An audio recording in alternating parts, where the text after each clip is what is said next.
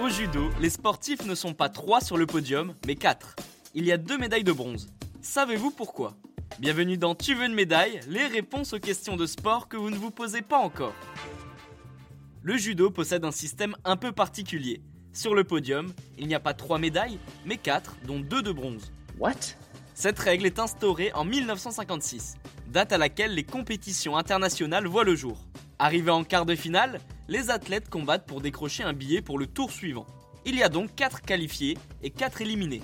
Pour ces derniers, la compétition ne s'arrête pas là. Ils ont la possibilité de s'affronter entre eux. C'est un système de repêchage.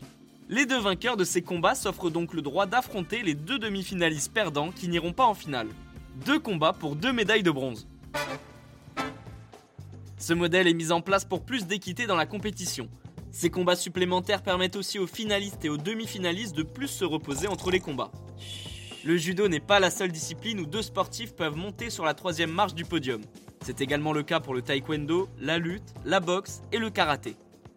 Mais attention, chaque sport a son système d'attribution des médailles bien spécifique.